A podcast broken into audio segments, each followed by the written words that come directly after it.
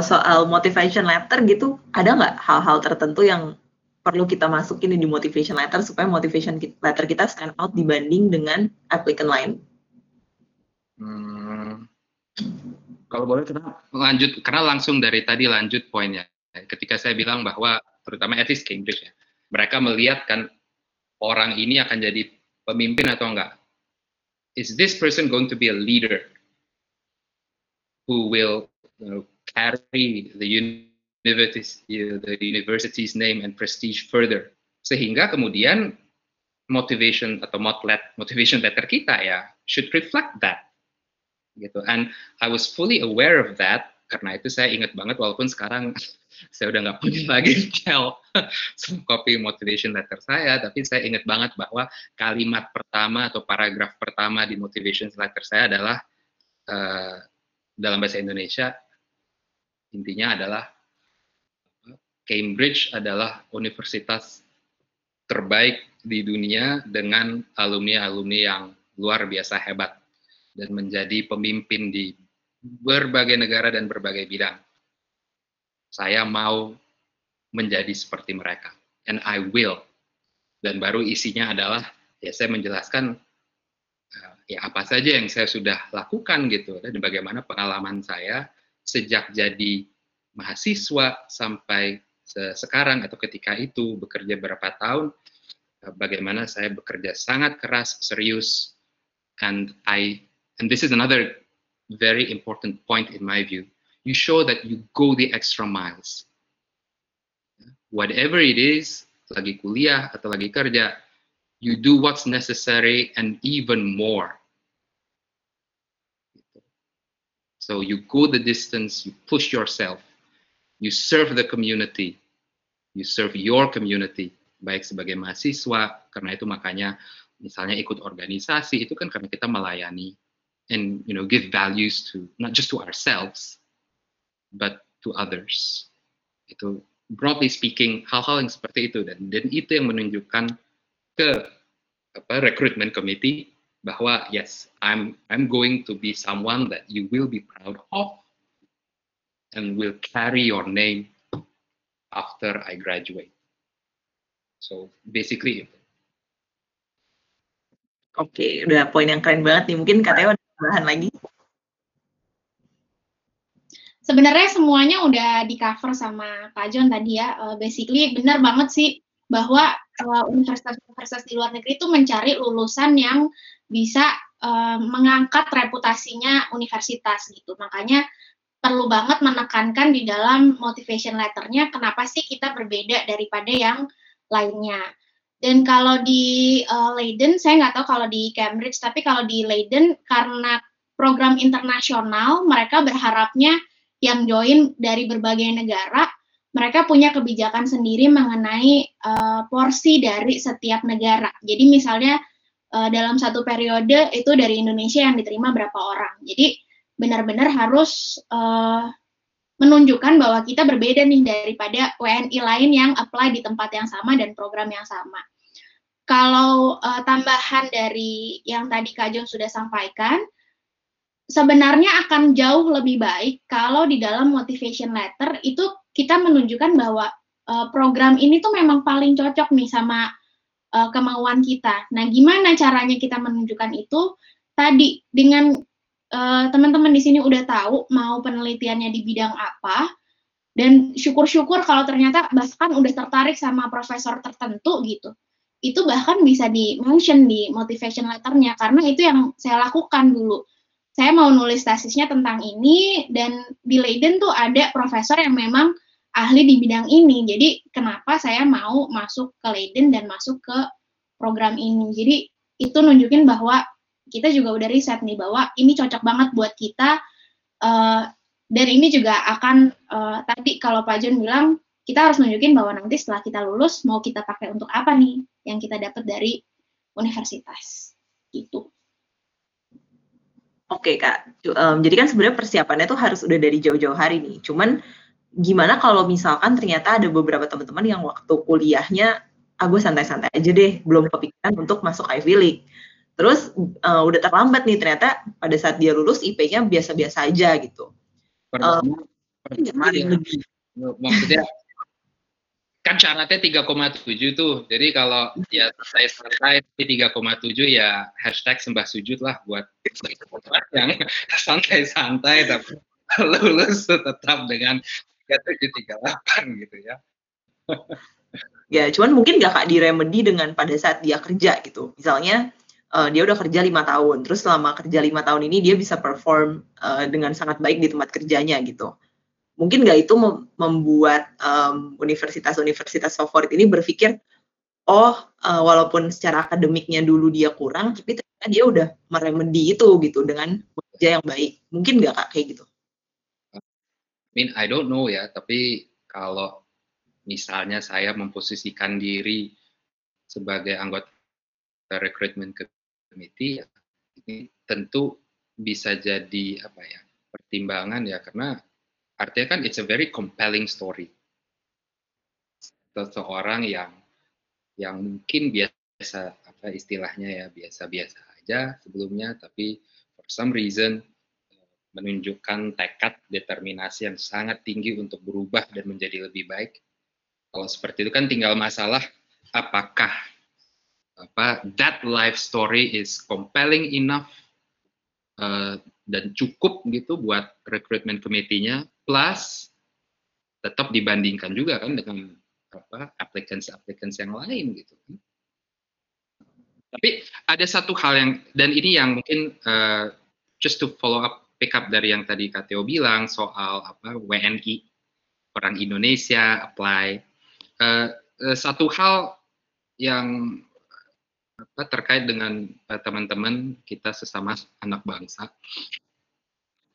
Satu ragu dan jangan takut. Jangan udah apa jangan udah gencar duluan gitu. Oh aduh saya dari Indo atau oh ya kayaknya nggak kayaknya nggak kesampaian deh. Kayaknya nggak cukup deh. Kayaknya resume saya nggak begitu keren deh atau apa. Well ya kalau nyoba aja enggak ya, ya udah udah kalah duluan gitu. Jadi ya jangan ya jangan jangan jangan udah takut duluan ya coba aja gitu. What's the worst that can happen? Your application is not accepted. So what kan nggak ada yang ngumumin ke seluruh dunia kan.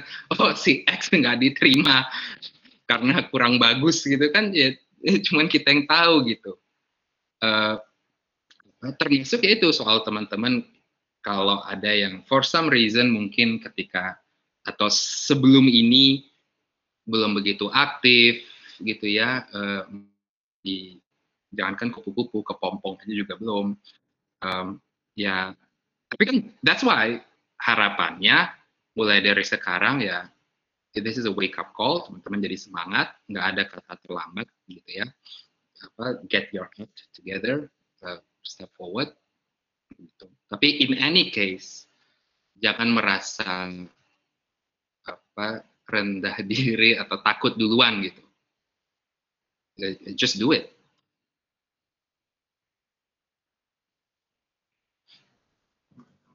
Oke, Kateo ada yang mau ditambahin nggak? Saya nambahin uh, sedikit aja karena tadi dari Pak John juga sudah komprehensif jawabannya.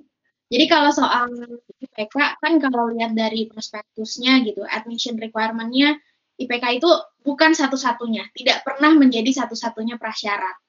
Jadi nggak apa-apa, benar kata Pak John tadi. Kalau mau nyoba ya nyoba aja. Uh, apalagi kalau tadi uh, Michelle nanya bisa nggak nih ditebus dengan performance di tempat kerja yang super? Ya bisa banget gitu. Bisa diceritain deal-deal apa aja yang pernah dikerjain, kemudian uh, kliennya siapa aja gitu. Itu kan bisa menjual juga gitu.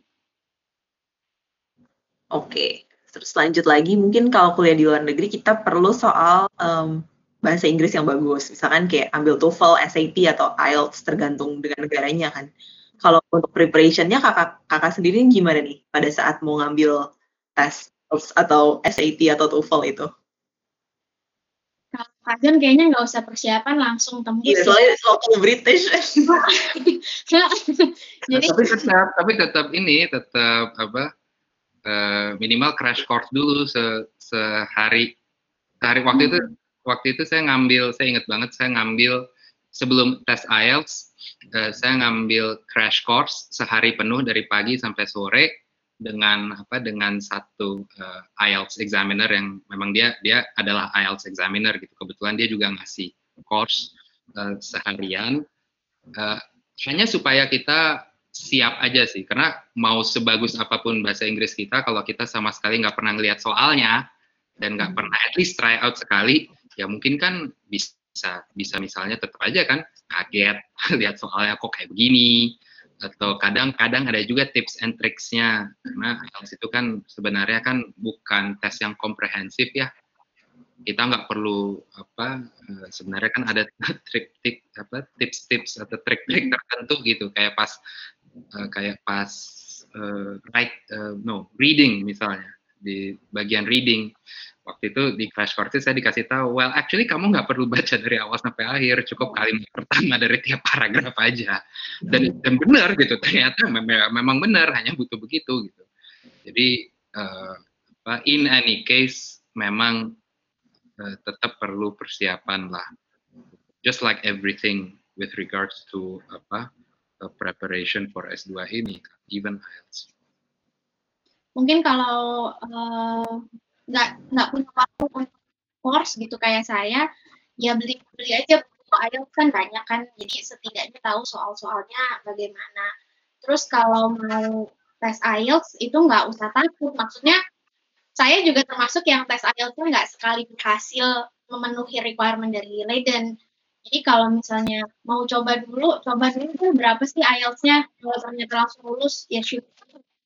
Kita juga kan setidaknya udah pernah ada nih pengalaman ngantri dari awal pendaftaran, jadi jangan telat, terus uh, soalnya sebenarnya gimana.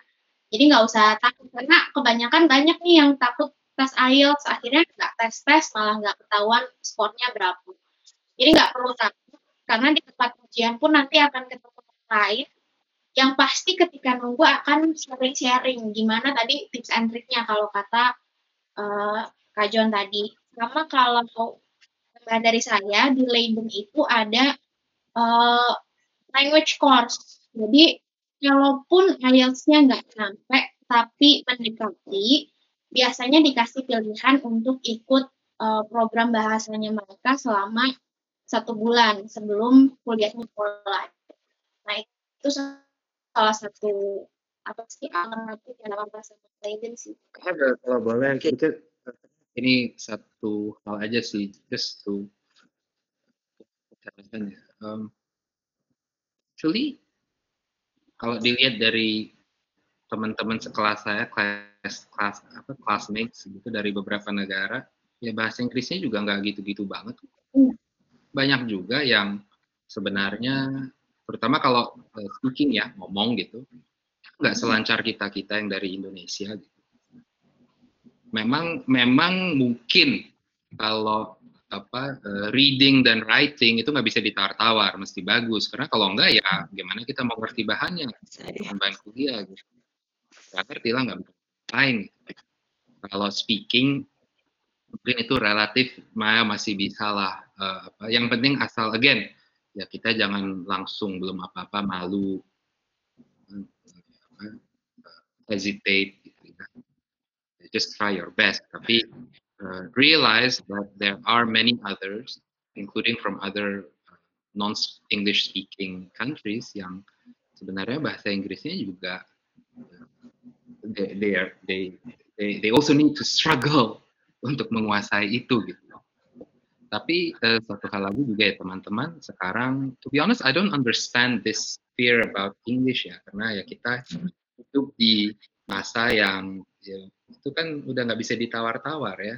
Semua orang atau setiap orang terlepas dari dia mau kuliah di luar negeri atau enggak, ya kalau mau maju dalam hidupnya mesti apa mulai beru, ya berusaha lah. If you think that your English is not good enough, ya you you try and you make the effort gitu terlepas mau S2 atau enggak. Oke, okay. jadi jawab ya sebenarnya itu sesuatu yang bisa dipelajarin dulu sebelum kita daftar dan sebenarnya kan IELTS dan TOEFL gitu-gitu juga berlakunya dua tahun ya kak. Jadi kalau misalkan kita mau prepare dari sebelum-sebelumnya juga udah bisa. Oke, okay. sekarang mau bahas soal beasiswa kak. Consider kita udah uh, kalau untuk beasiswa biasanya kita keterima di universitasnya dulu atau kita apply for beasiswanya itu dulu kak. Mungkin kata uh, lebih banyak dari yang dapat aja dulu. Kalau uh, ini sebenarnya tergantung providernya juga sih siapa yang nyediain beasiswanya. Tapi kalau dari PDP sebaiknya sih sudah ada uh, eh, LOE yang at least conditional. Jadi sudah diterima tapi masih harus memenuhi syarat tertentu gitu. Karena uh, untuk LPDP tuh ada deluarsanya kalau sudah ada surat keputusannya terus uh, apa nggak keterima LOA LOE unconditionalnya nggak keluar itu beasiswanya bisa dibatalin. Jadi kalau misalnya perihal beasiswa sih lagi-lagi ini dilihat ya ke masing-masing penyedia beasiswanya. Kalau LPDP udah pasti harus termasuk LOE setidaknya yang uh, conditional. Kalau chevening kayaknya bisa deh, uh, belum ada LOE-nya seingat saya ya waktu saya apply. Uh, untuk Stunet juga seingat saya bisa, belum ada uh, eh, LOE-nya tapi udah ada bukti uh, submission. Gitu. Jadi ini balik lagi tergantung penyedia beasiswanya siapa. Jadi kan ya, mau nambahin atau mau sharing sesuatu mungkin soal beasiswa? Ya, saya mau sharing kalau saya nggak dapat beasiswa. It's Cambridge anyway, John. Jadi nggak apa-apa. Makanya waktu itu justru uh, terus terang ya persiapannya benar-benar gerusa-gerusu, everything is last minute, semua deadline beasiswa udah lewat, uh, apa tapi ya begitu diterima ya mau gimana lagi ya, ya udahlah terpaksa lah kita kita pecahin celengan, terus ya ya udah apa tiga tahun kerja semuanya habis. Uh, and more. Um, cuman gini uh, that's why beasiswa itu sekarang kan banyak sekali ya. Banyak sekali.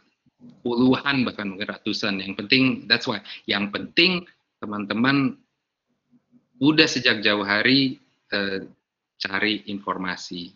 Ya mulai dari beasiswa yang dikasih oleh universitasnya sendiri atau dikasih oleh pemerintah, baik pemerintah Indo, LPDP maupun yang lain. Kalau dari pemerintah UK Chevening, US mungkin ada USAID ya, saya nggak ngerti lah. Atau Belanda kan uh, apa stu, uh, Stunet. Stunet ya. Ya, Stunet. Ya, ada banyak. Uh, selain itu juga dari third parties, termasuk dari perusahaan-perusahaan atau yayasan-yayasan yang terkait dengan perusahaan banyak sekali. Sebagai contoh dan dan ini apakah sebelum atau setelah dapat apa letter of uh, atau sebelum atau setelah dapat offer again ya beda-beda gitu kan. Kayak LPDP juga beda kan. Dulu LPDP mesti apply sebelum dapat offer. Sekarang mesti dapat offer dulu baru bisa apply LPDP gitu kan. Jadi semua informasi ini kan nggak ada yang apa sifatnya uh, absolut gitu. Teman-teman basically mesti sejak jauh-jauh hari mencari informasi sebanyak-banyaknya mengenai tiap beasiswa yang tersedia. Walaupun uh, spesifik buat Cambridge, saya bisa bilang bahwa kalau ada di Cambridge itu uh, uh, peluang atau opportunity untuk dapat beasiswa itu sangat banyak. Uh, ketika kita apply atau bahkan sejak kita buka sejak awal gitu ya mulai riset, kita buka website LLM-nya, di situ udah langsung ada listnya beasiswa apa aja yang dikasih oleh baik universitas maupun oleh tiap-tiap college. Jadi tadi saya cerita di Cambridge kan ada banyak college tuh 30 lebih. Itu tiap-tiap college itu sebagian besar juga menawarkan beasiswa yang sendiri dari college itu gitu. Tapi dengan syarat kita mesti misalnya saya dulu di Cambridge, oke okay, universitasnya Cambridge, tapi college saya tempat saya tinggal itu adalah Hughes Hall. Nah Hughes Hall ini bisa ngasih beasiswa juga sebagai college. Beasiswa Hughes Hall gitu. Dengan syarat ya saya milih college-nya itu gitu misalnya. Jadi ada banyak sekali ada puluhan. Jadi kalau di Cambridge itu uh, daftar beasiswa itu dengan syarat-syaratnya prosedurnya gimana itu semuanya udah ada di uh, listnya udah ada di website gitu. dan mengenai prosedurnya bagaimana ya tergantung. Sebagian besar itu beasiswa yang bisa di kita apply sekaligus dengan aplikasi LLM-nya gitu. Jadi di formulir apa ketika kita ngisi online form LLM-nya, kemudian nanti ada satu tahapan, satu halaman gitu yang ditanya mau apply beasiswa juga nggak? Nah, kalau mau apply yang mana? Itu langsung di ada listnya kan dari 1 sampai 20 beasiswa. Ya kita tinggal klik yang mana yang kita juga mau apply sekalian gitu.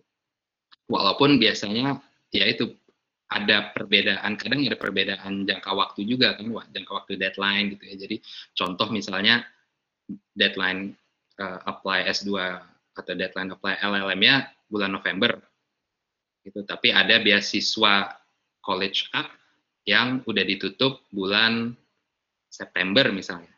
Jadi kalau kita apply buat LLM Oktober, ya udah nggak bisa lagi milih buat apa beasiswa itu gitu kan atau kadang juga ada syarat tambahan dan sebagainya tapi intinya adalah saat ini kesempatan untuk beasiswa itu sangat besar teman-teman ya you just need to you know do your research Oke, kalau dari KTO sebagai penerima LPDP ada strategi tertentu nggak kak yang dilakukan supaya bisa mendapatkan beasiswa gitu? Misalnya di motivation letternya um, nulisnya apa sih? Bilang mau jadi dosen dan punya kontribusi ke Indonesia itu juga menjadi poin yang penting atau kayak gimana?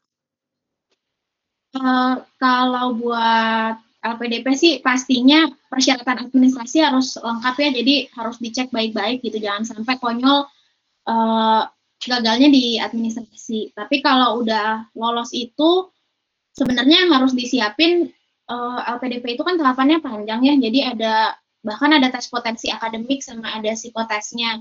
Jadi itu yang harus disiapin dari awal gitu, harus tahu kalau tes potensi akademik itu soalnya kayak gimana sih, kalau bisa latihan. Kemudian uh, ada nulis esai on the spot, kalau sekarang mungkin uh, pakai komputer kali ya.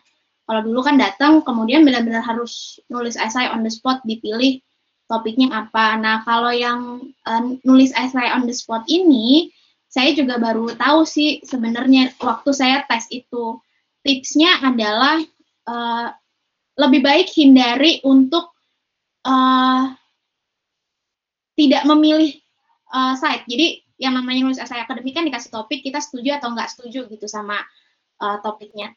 Jadi hindari untuk uh, suam-suam kuku dua-duanya dengan alasan tertentu gitu. Pilih salah satu uh, site tapi dengan uh, justifikasi kenapa kita milih pro atau milih kontra. Kemudian setelah itu ada forum group discussion. Harusnya sekarang juga tetap ada tapi mungkin virtual ya. Kalau untuk yang forum group discussion, tipsnya di situ diawasi oleh uh, psikolog juga. Jadi jangan sampai terlihat kita terlalu menonjol ingin menguasai diskusi karena itu juga tidak baik. Tapi diam pun juga tidak bagus. Harus tahu kapan berbicara, kapan setuju dengan orang yang melemparkan pendapat, uh, kapan bisa uh, menyatakan tidak setuju uh, pada orang yang melemparkan pendapat. Jadi uh, diperhatikan saja bahwa karena ada psikolog di situ yang hadir, mereka akan tahu karakter kalian ketika uh, forum group discussion gitu. Yang akan dipilih adalah tentunya orang yang bisa memimpin tapi tidak diktator orang yang bisa uh, mengikuti tapi tidak hanya jadi follower, tidak punya inisiatif gitu. Itu untuk forum group discussion. Jadi di tiap tahap nih ada apa tips and triknya gitu. Kalau di tahap wawancara uh, ada, setahu saya sih pasti ada profesor, kemudian ada dari uh, pemerintahan sama ada psikolog lagi. Kalau untuk wawancara sih ya biasalah harus jujur gitu tapi ya nggak jujur-jujur banget maksudnya kan uh, ya harus menjual diri gitu kenapa kita mau dapat uh, kenapa kita worth it untuk dapat beasiswa dari LPDP nah kalau tadi kata Michelle harus nggak nih uh, nyebutin jadi dosen? Harus nggak nih nyebutin kontribusi buat Indonesia? Ya nggak juga. Tapi jangan sampai uh, jawabannya adalah ya mau S2 aja buat nambah ilmu. Gak kelihatan gitu rencana ke depannya apa. Jadi waktu wawancara sekalipun uh, misalnya mau uh, mencari pengalaman, tapi mencari pengalamannya untuk apa? Jadi yang dicari pasti yang udah tahu ke depannya mau apa. Dan kalau dari pengalaman teman-teman saya dan saya, mungkin sebaiknya ketika wawancara tidak terlalu uh, jawabannya tidak terlalu kapitalis gitu karena wawancaranya ada dari pihak uh, kementerian juga, ada dari pihak pemerintah juga akan lebih baik kalau bisa menunjukkan uh, enggak kok ini uh, bukan hanya untuk kepentingan diri saya sendiri, tapi ini juga untuk kepentingan orang banyak. Kalau untuk esai, LPDP itu ada tiga esai. Uh, kontribusiku bagi negara, yaitu pasti harus nulis kontribusi kita untuk negara apa. Makanya kalau uh, sudah bekerja, itu lebih gampang untuk nulis esainya. Apalagi kalau kerjanya di uh, kementerian ya, itu pasti udah gampang banget nulis kontribusinya untuk negara. Terus uh, kesuksesan terbesar dalam hidup itu sih harusnya mudah seperti nulis uh, track record aja peraihannya apa gitu. Sama uh, terakhir terkait dengan rencana studinya esainya. Nah tadi uh, triknya untuk rencana studi nggak bisa hanya nulis mau masuk universitas ini programnya ini tapi benar-benar harus baca prospektusnya. Kalau ngambil program ini akan ngam, akan ada mata kuliah apa aja, belajarnya tentang apa, eh, relevansinya dengan uh, motivasi untuk S2 apa, sama tadi pasti akan lebih bagus kalau sudah tahu mau nulis penelitiannya tentang apa.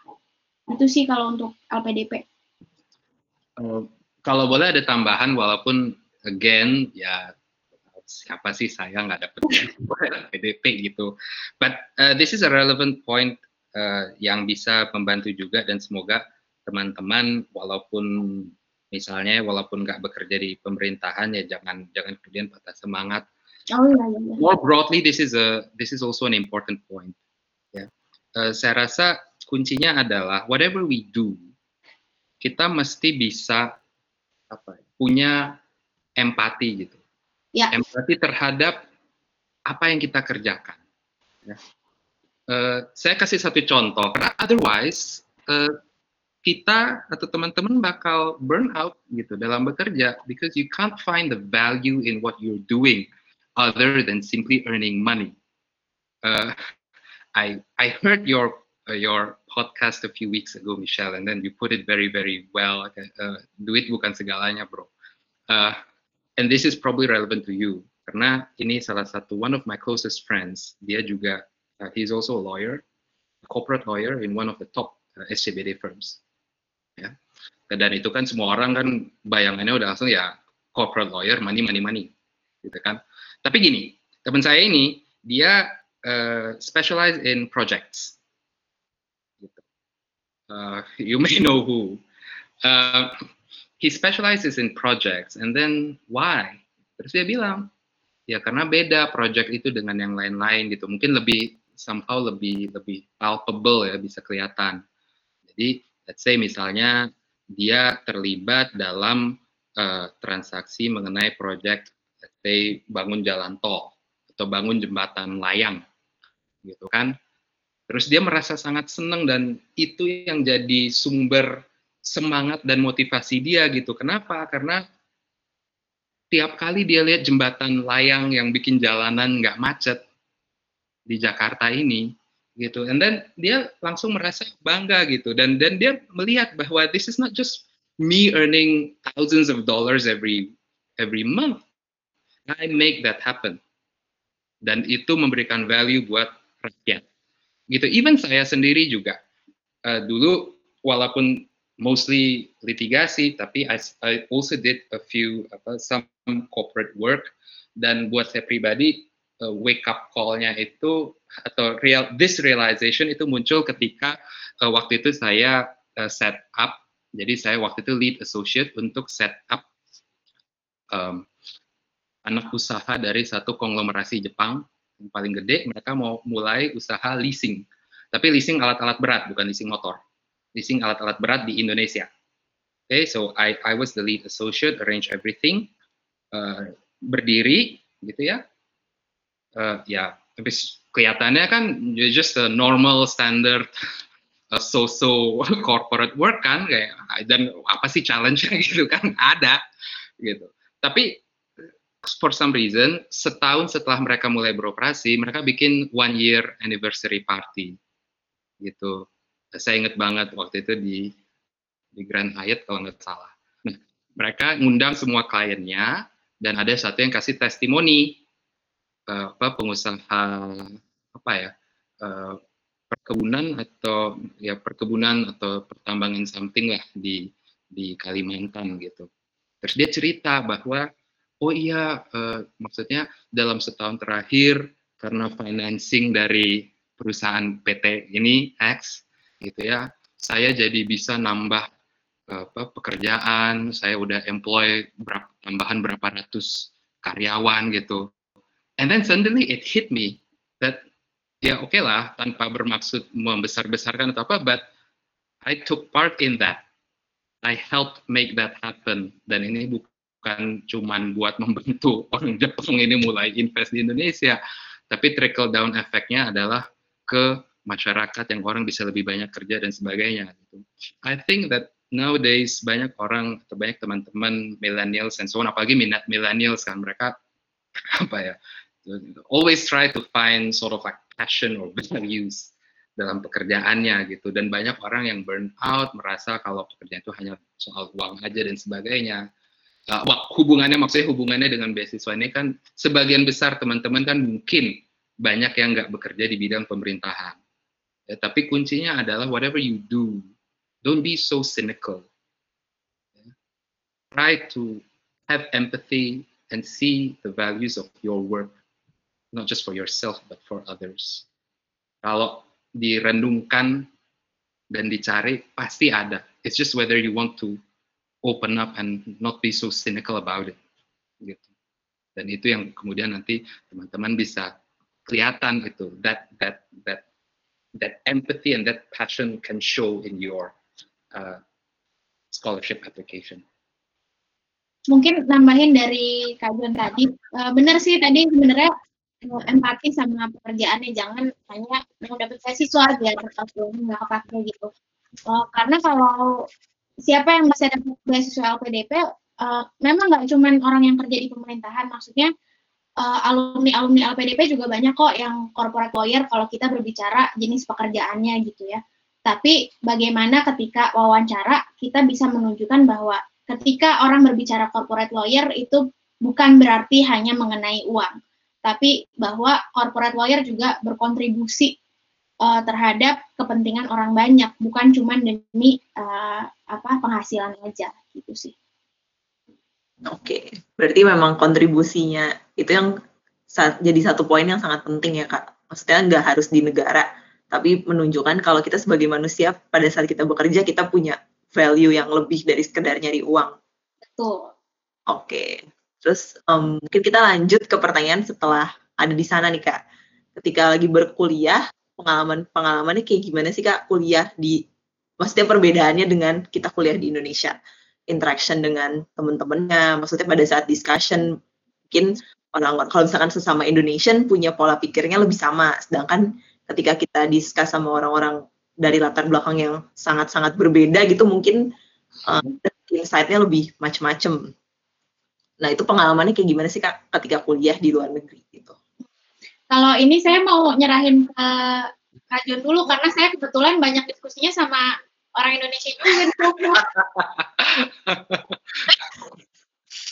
uh, sebelum lupa because I jotted down, uh, this actually goes into the question also uh, apa sih memangnya pentingnya S2 di luar gitu, ya, dan, dan kenapa selain tadi soal jalan-jalan dan dan apa eh, buat analytical skill kita tapi juga eh, apa ya, kemampuan dan membiasakan diri untuk bersosialisasi berhubungan menghadapi berbagai macam orang dari latar belakang yang berbeda-beda ya. Dan itu untuk eh, masa saat ini kan semua globalisasi we're all interconnected. Ya ini kan jadi kemampuan yang sangat penting. Sehingga kita, kita ketika kita S2 di luar negeri, kemampuan ini kan terasa gitu. Just make sure that you just don't hang out with Indonesians every day. gitu kan. Uh, as long as you do that, apa sering-sering dis discuss, even hang out dengan teman-teman yang berbeda latar belakang dari negara yang lain, ya kemampuan apa, bersosialisasi dan berkomunikasi uh, apa dengan orang-orang dari berbagai negara atau latar belakang yang berbeda, ya itu kan otomatis akan terbentuk apa akan terbangun gitu ya. So itu hal yang pertama, yang kedua juga networking, which is important. Because at the end of the day, you do this so that you can advance further in your career. Right? Dan networking ya jadi sangat penting kan. Kita teman-teman sekelas kita di situ ya itu kan orang-orang yang kemudian akan jadi network kita. Gitu. Bukan hanya orang Indo aja, termasuk orang Indo juga. Teman-teman apa dan bukan hanya teman-teman di LLM ya, apalagi untuk yang apa sesama orang Indonesia gitu. Sekarang yang setahun atau bareng dengan saya, teman-teman sesama anak Indo yang di Cambridge pas tahun saya ya sekarang well ada yang udah jadi staf ahli menteri, ada yang jadi apa mendirikan startup baru apa baru masuk Forbes uh, 40 under 40 uh, uh, in, entrepreneur to watch versi Forbes di Indonesia banyak yang udah jadi hebat-hebat gitu kan ini kan semua orang-orang yang uh, will tap into our network Oke, okay. kalau uh, tambahan dari saya, uh, ini sebenarnya terkait dengan benar sih tadi uh, kita tuh harus sosialisasi sebenarnya yang bukan dari Indonesia juga dan saya juga melakukan itu. Tapi kalau untuk uh, study group, biasanya orang-orang pun sudah mulai mencari yang nyaman untuk mereka itu siapa. Jadi kebetulan karena waktu saya kuliah S2, ada dua orang lain yang juga alumni Unpar, ya study groupnya jadi memang antara orang Indonesia aja. Tapi kemudian bukan berarti terus kita menutup kemungkinan uh, study group sama yang lain, enggak. Karena begitu kita study group terus kita nggak nemu nih jawabannya, kita pasti akan uh, coba untuk nanya ke yang lain juga, mau diskusi dengan yang lain juga. Tapi kalau untuk hangout, udah pasti jangan cuma sama orang Indonesia gitu. Harus ngobrol macam-macam sama uh, yang warga negaranya berbeda juga. Penting untuk networking sama ya penting juga untuk nambah wawasan kita gitu. Mungkin agak menyambung karena uh, tadi Kateo menyebut soal ya for some reason ada yang kita lebih comfortable dengan siapa gitu ya. That's an important point. Ya kita juga nggak perlu memaksakan diri. Ya, ya wajar aja kan tiap orang itu bisa lebih nyambung, bisa lebih comfortable dengan orang yang seperti apa gitu kan. So we're not going to be buddies or best buddies with everyone gitu. And we don't have to ada satu angkatan ada 150 orang kan nggak mungkin. At the end of the day ya kan ada sekelompok eh, teman-teman uh, yang kita lebih dekat lah gitu kan istilahnya yang apa yang kita sering hang out bareng, sering dis diskusi bareng dan sebagainya. So that's normal. Itu tambahan poin yang pertama. Yang kedua adalah uh, kita mesti sadar kalau yang punya anxiety ini bukan cuman kita, semua orang, setiap orang yang datang ke apa, memulai program S2 itu kan dari berbagai negara, mereka juga punya punya anxiety yang sama gitu kan. Oh my God, I'm, you know how am I going to make friends here? Jadi jadi jadi jadi bukan cuma kita gitu yang khawatir atau memikirkan soal itu. Semua orang juga sama sehingga at the end of the day ya semua orang punya apa ya kepentingan atau keinginan yang sama untuk just make friends